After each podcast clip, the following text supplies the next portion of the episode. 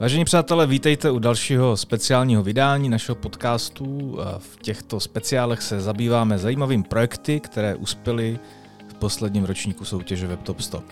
A především se zabýváme jejich tvůrci a obecně přístupem k práci. No a dneska budu spovídat mé milé hosty ze skupiny Creative Dog. Hosty jsou tady dva, prosím pěkně. Creative Dog e, pozbíral hned několik ocenění v loňském ročníku v čele s projektem, o kterém se budeme dneska bavit. A ten projekt se jmenuje Finding the Social in Social Distancing.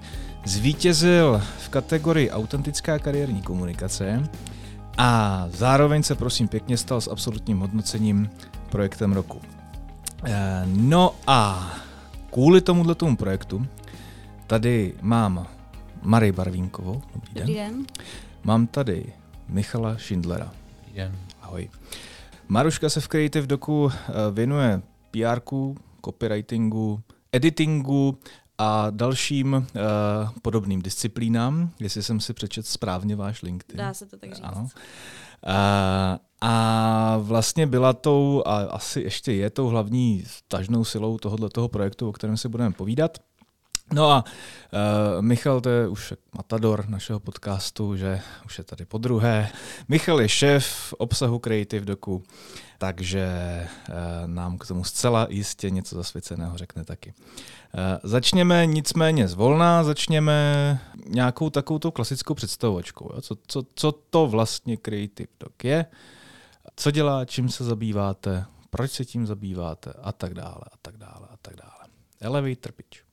Creative Doc je, není klasická reklamka, jsme company builder, venture builder, jsme prostě teď už evropská firma s pobočkami v deseti zemích, která vlastně staví na klíč startupy, projekty, firmy, eh, pro velké korporace, menší firmy, některý, některý vlastně zdrojujeme my sami.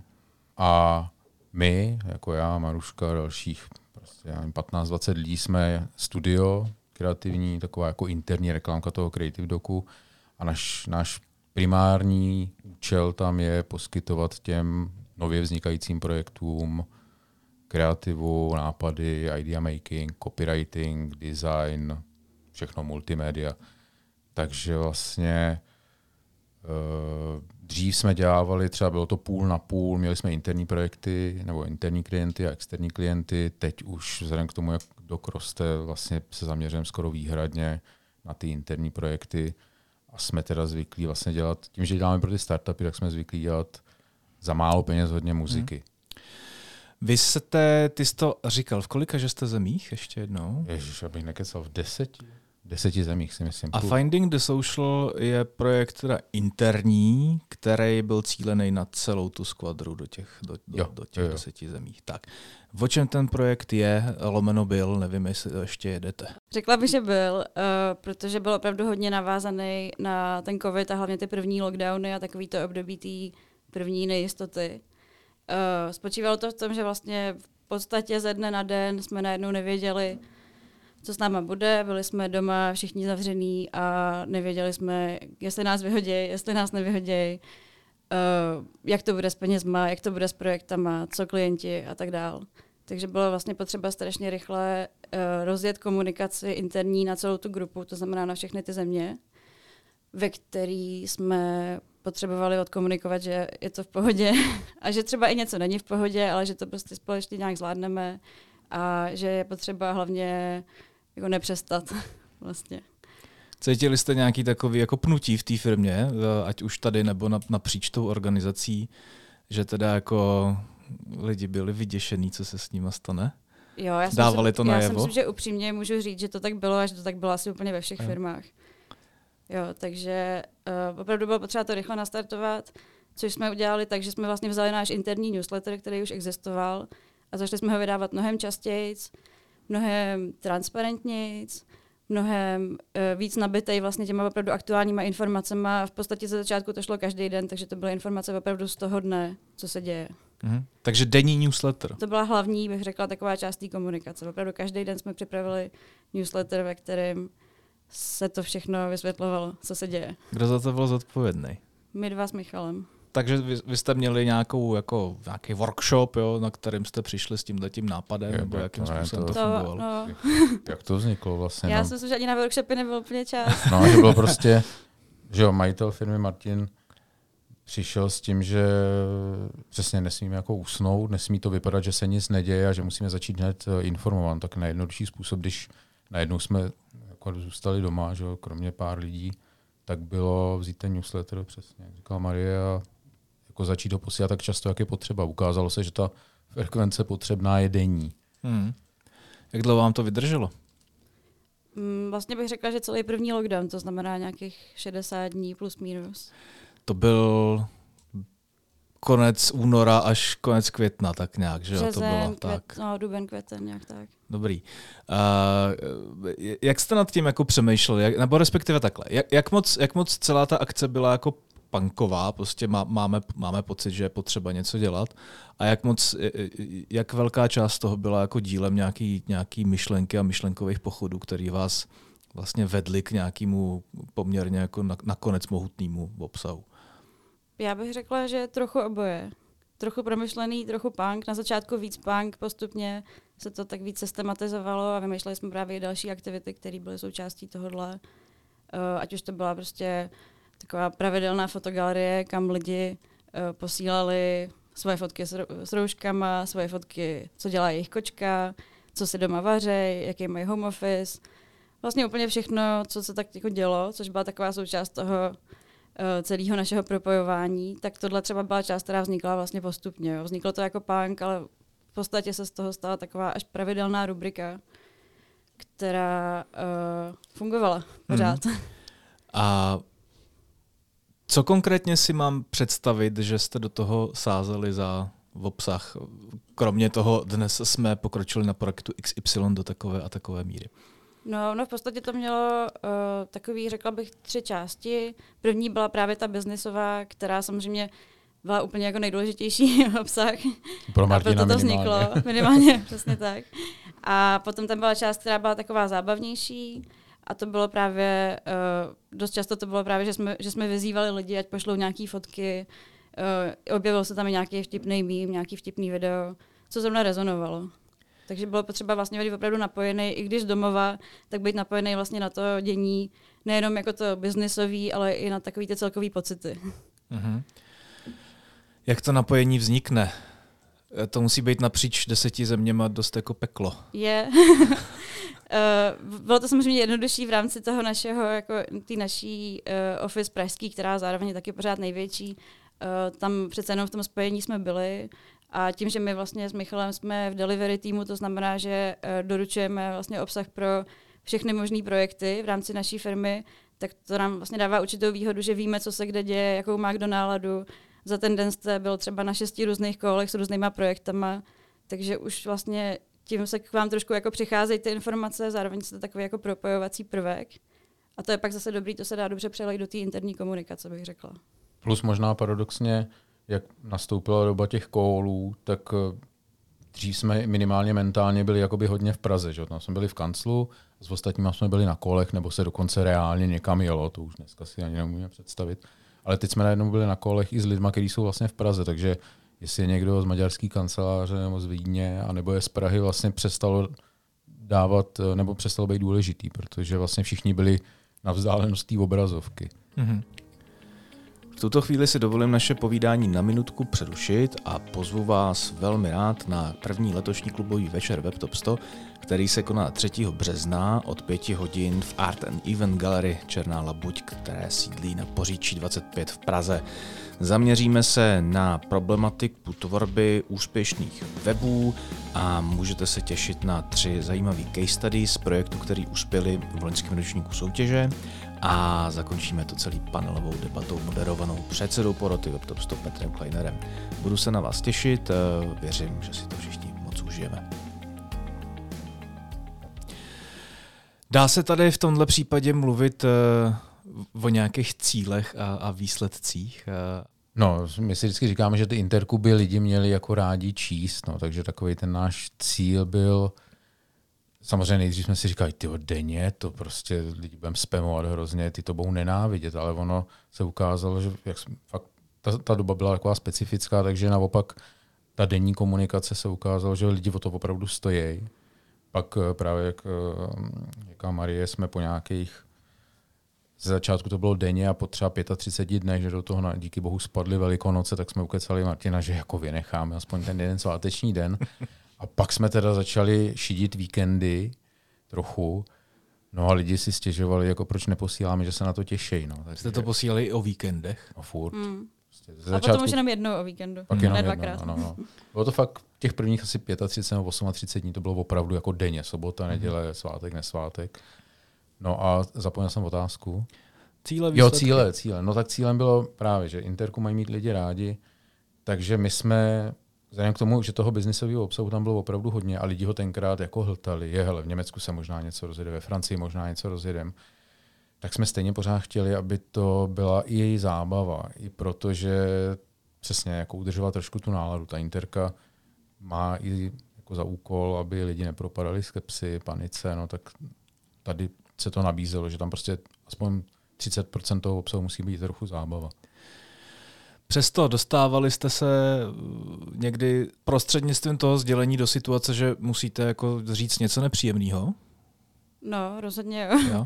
Naštěstí to, se to netýkalo tolik projektů uh-huh. jako takových, ale samozřejmě uh, jako všechny firmy, tak i my jsme řešili tu finanční stránku, hlavně za začátku toho covidu a vlastně to, že jsme nevěděli, jak moc velká krize přichází.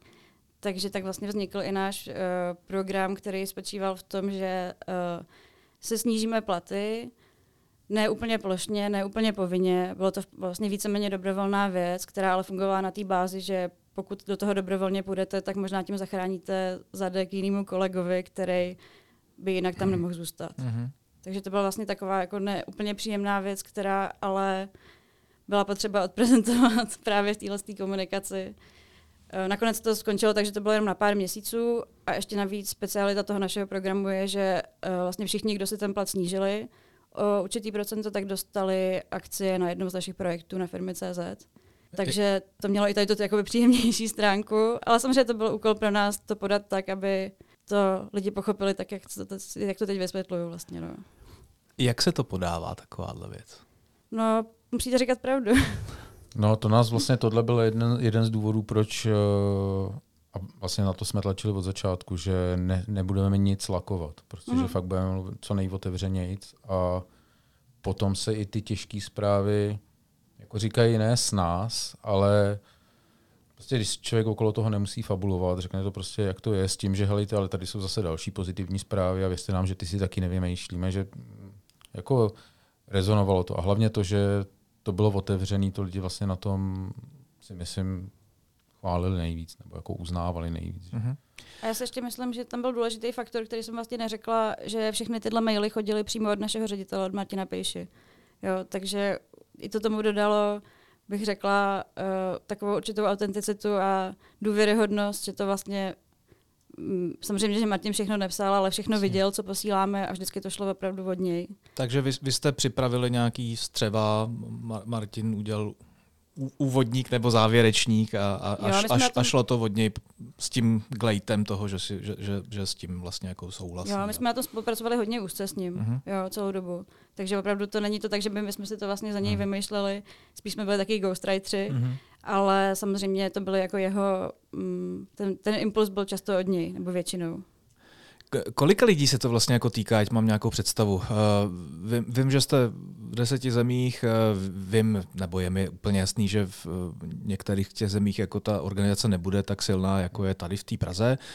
Kolik to je? Desítky, stovky? Stovky, já bych řekla, že nás je teď 460. 460. Někdo to říkal dneska v práci. Konkrétní Ale kolik nás bylo před rokem, co přesně nedokážu Myslím, říct. že to šlo na 280 adres nebo tak nějak. Jo, protože možná, no, ta, kolem 300 bych Ten řekla. opening byl třeba jako až 90%, takže mm-hmm. jsme mhm. si říkali, sakra, kdo je těch 20, co? 90% opening. Mm-hmm. Do, jaký, do jaký míry si myslíte, že to bylo uh, způsobené atraktivitou obsahu a do jaký míry, že to šlo od Martina Fejši? Tak to se těžko samozřejmě posuzuje, ale řekla bych, že oboje. No, ono od Martina Pejši vlastně tyhle newslettery šly jakoby vždycky jo? jeho jménem. Jo? A opening, no on je bombil ale vždycky vysoký, protože to, co říká ten opening, Martin je taky vysoký a taky byl vždycky vysoký, teda když vyrost potom. Uh, co jsem to chtěl říct? Jo, že ten opening byl vždycky vysoký, protože když něco posílá Martin, tak ví, všichni víme, že to je důležité. A v této situaci, a že je navíc na druhé straně, že je možný mu jako odpovědět. A v tuhle situaci to bylo jako zásadní, že to jde od něj. Přesně, my jsme na tom fakt spolupracovali denně dvě, tři hodiny s ním. Ty zprávy byly úplně nový. A je to kombinace toho, že když je to od Martina, tak si to přečtu, plus tom covidu samozřejmě, ale zároveň, jak jsem říkal, že lidi si pak stěžovali, že třeba vynecháváme ty soboty, tak si myslím, že i ten obsah nebyl úplně jako debilní. Jo, nakonec si myslím, že jste tam i chtěli vidět tu, tu fotku své kočky. Prostě. Přesně, to hrozně zafungovalo, jako nebo ty tajný tetování a typujte kolegu, čí to je a tak. To... Bohužel tam nebyl žádný kolega, to jenom kolegyně. Jo, to je tetování. pravda. No. Protože jsem je pobepisovali já, to je možná. Co, co, co tam bylo eh, za nejvíc uh, magorskou věc? No, možná uh, přehlídka plynových masek, kterou vytvořil Michal. Jo, jo, to je pravda, že jsme nevěděli, jak tenkrát se rozjela ta aktivita, že jo, moje rouška chrání tebe, tvoje rouška chrání mě a chtěli jsme nějak jako podpořit. Dneska už to člověku přijde divný, ale i my tenkrát jsme si říkali, jako je to opravdu potřeba něco, něco. Tak my jsme jakoby, firma jsme vždycky byli na té, jakože racionální, rozumný straně, která říká, noste roušky, bla, bla. Takže jsme to vlastně vždycky nějak jako připomínali, ale pak už jsme už se vyčerpali všechny ty databáze, nebo nevyčerpali se, lidi by posílali furt, ale prostě už jsme měli všichni na obličeji všechno, tak jsem říkal, helejte, roušky to není něco úplně jako novýho. Pojďte se a teď při, případy z historie a našel jsem tam nějaký fakt jako úplný uchylárny, čemu teda z války, ale to jsme k tomu samozřejmě nepsali. No a třeba celá škola v podstatě na výletě v plynových maskách, to je něco, co člověk jako chce vidět že jo, doma. 80. léta v severních Čechách. No, no to v podstatě. Dobře, tak eh, co, co nějaký vliv na vlastně jako celkový fungování té firmy? Protože to, to, já, já vím, že v rámci jako definice toho projektu, který jsem samozřejmě taky viděl, jste s tím tím vlastně jako operovali. Uh, jakým způsobem byste to vlastně uchopili s nějakým odstupem? Co, co si myslíte, že to v těch lidech a obecně v Kráči zanechalo? No, tak oni ty výsledky jsou samozřejmě tady takový hodně soft, jo. No, těžko, se to, těžko se to uh, nějak vyčíslí, ale kdybych měla říct jenom pocitově, tak si myslím, že opravdu jsem tam cítila určitý takový jako propojení uh, mezi těma týmama, možná i větší než předtím. A že to ty lidi prostě uklidnilo, no. nevím, jak jinak to popsat. Že uh, jste nemusel mít obavu, že vám někdo něco zatajuje, Uh, že se někde něco šušká a vy nevíte přesně co, protože i když se to šuškalo na těch kolech, tak potom jste si přečetl večer, jak to opravdu je. Uh-huh. Uh-huh. Si myslím, že taková určitá jako pocit důvěry a klidu, který v té chvíli byl opravdu důležitý, takže z toho vlastně vyšel. No.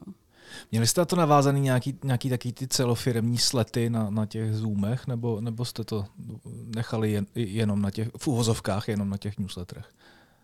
Martin mívá takovej před tím covidem měl vždycky v pondělí takový jako update, kde se představovaly nové projekty. Martin uved obecně, jak se nám daří napříč grupou a pak se představovaly třeba dva, tři nové projekty. Mám pocit, že navzdory tomu newsletteru, že tohle trvalo, že bylo možné si ho i poslechnout a hlavně, jo, určitě to vlastně bylo, protože lidi se ptali samozřejmě. A tenkrát jsme taky dokonce do jednoho toho newsletteru jsme dali, že paradoxně navzdory covidu máme nejvyšší účast na tom updateu. Že jsme byli zvyklí, že v té perské kanceláři se sešlo tak jako 60-65 lidí a měli jsme tam 98, 98 rozsvícených ikonek na tom, na tom tenkrát hangoutu.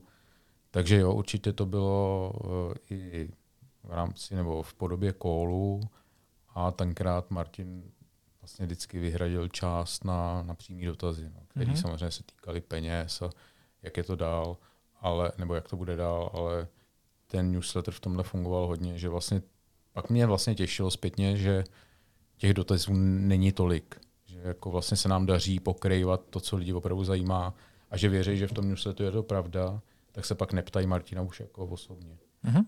Já to asi zakončím tou otázkou, kterou trošku budu navazovat na tebe. Jak to bude dál?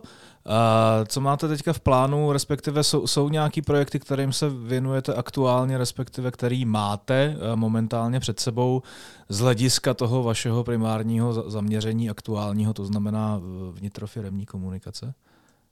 No to je hrozně pěkná otázka na závěr. no my těch projektů, musím říct, že vlastně to, jak hezky zafungoval ten newsletter, i důležitost té interky v rámci Creative Doku, který byl už jako je míň a míň, ale byl hodně punkový svýho času. A zrovna interní komunikace je jedna z takových těch věcí, co má člověk pocit, že patří jako ke nějaký korporaci. Ale tím, že i ten newsletter tak jako dobře fungoval, tak vlastně my jsme potom na základě toho zase v důsledku toho odloučení vznikly referáty, že, že jsme se vlastně každý týden potom jsme měli tři nějaký lidi z, z doku, který prezentovali nějaké své zájmy, a takže jsme si viděli víc jako do, do soukromí, když jsme se teda nevídali vůbec. A vlastně tímhle směrem to jako pokračuje dál. Teď jsme nedávno jsme začali s plakátovací plochou, že hledáme vlastně víc a víc kanálů, jak, jak lidi oslovovat. Ta interka si myslím, že se jako rozrůstá a její důležitost v doku určitě narostla. Mm-hmm. No já si myslím, že ještě díky tomu vlastně vznikly i další akce, které už teď se odehrávají spíš live. Uh, máme například Get Together, což je v rámci interní komunikace taková nová, docela vlastně příjemná aktivita, kde se potkáme právě s Martinem Pejšou a s každým, kdo zrovna řeší něco důležitého a máme zase příležitost se jich prostě ptát, ať už anonymně nebo přímo na místě, na cokoliv a oni na cokoliv odpovědi. A to tak, že opravdu můžou to být otázky etické, můžou to být otázky úplně pragmatické, uh, cokoliv. Což si myslím, že zase je nějaká atmosféra, kterou jsme trošku vytvořili tím newsletterem, i těma updatama pravidelnýma v rámci toho covidu a myslím si, že to pokračuje i teď. Díky moc. Tak za sebe snad eh, můžu jenom to ukončit tím, že, že i z projektů, který jsou vlastně v úvozovkách takový obyčejný, ve velkých úvozovkách obyčejný vnitrofiremní newslettery se můžou vyklubat vlastně velmi speciální, funkční a zároveň inspirující záležitosti.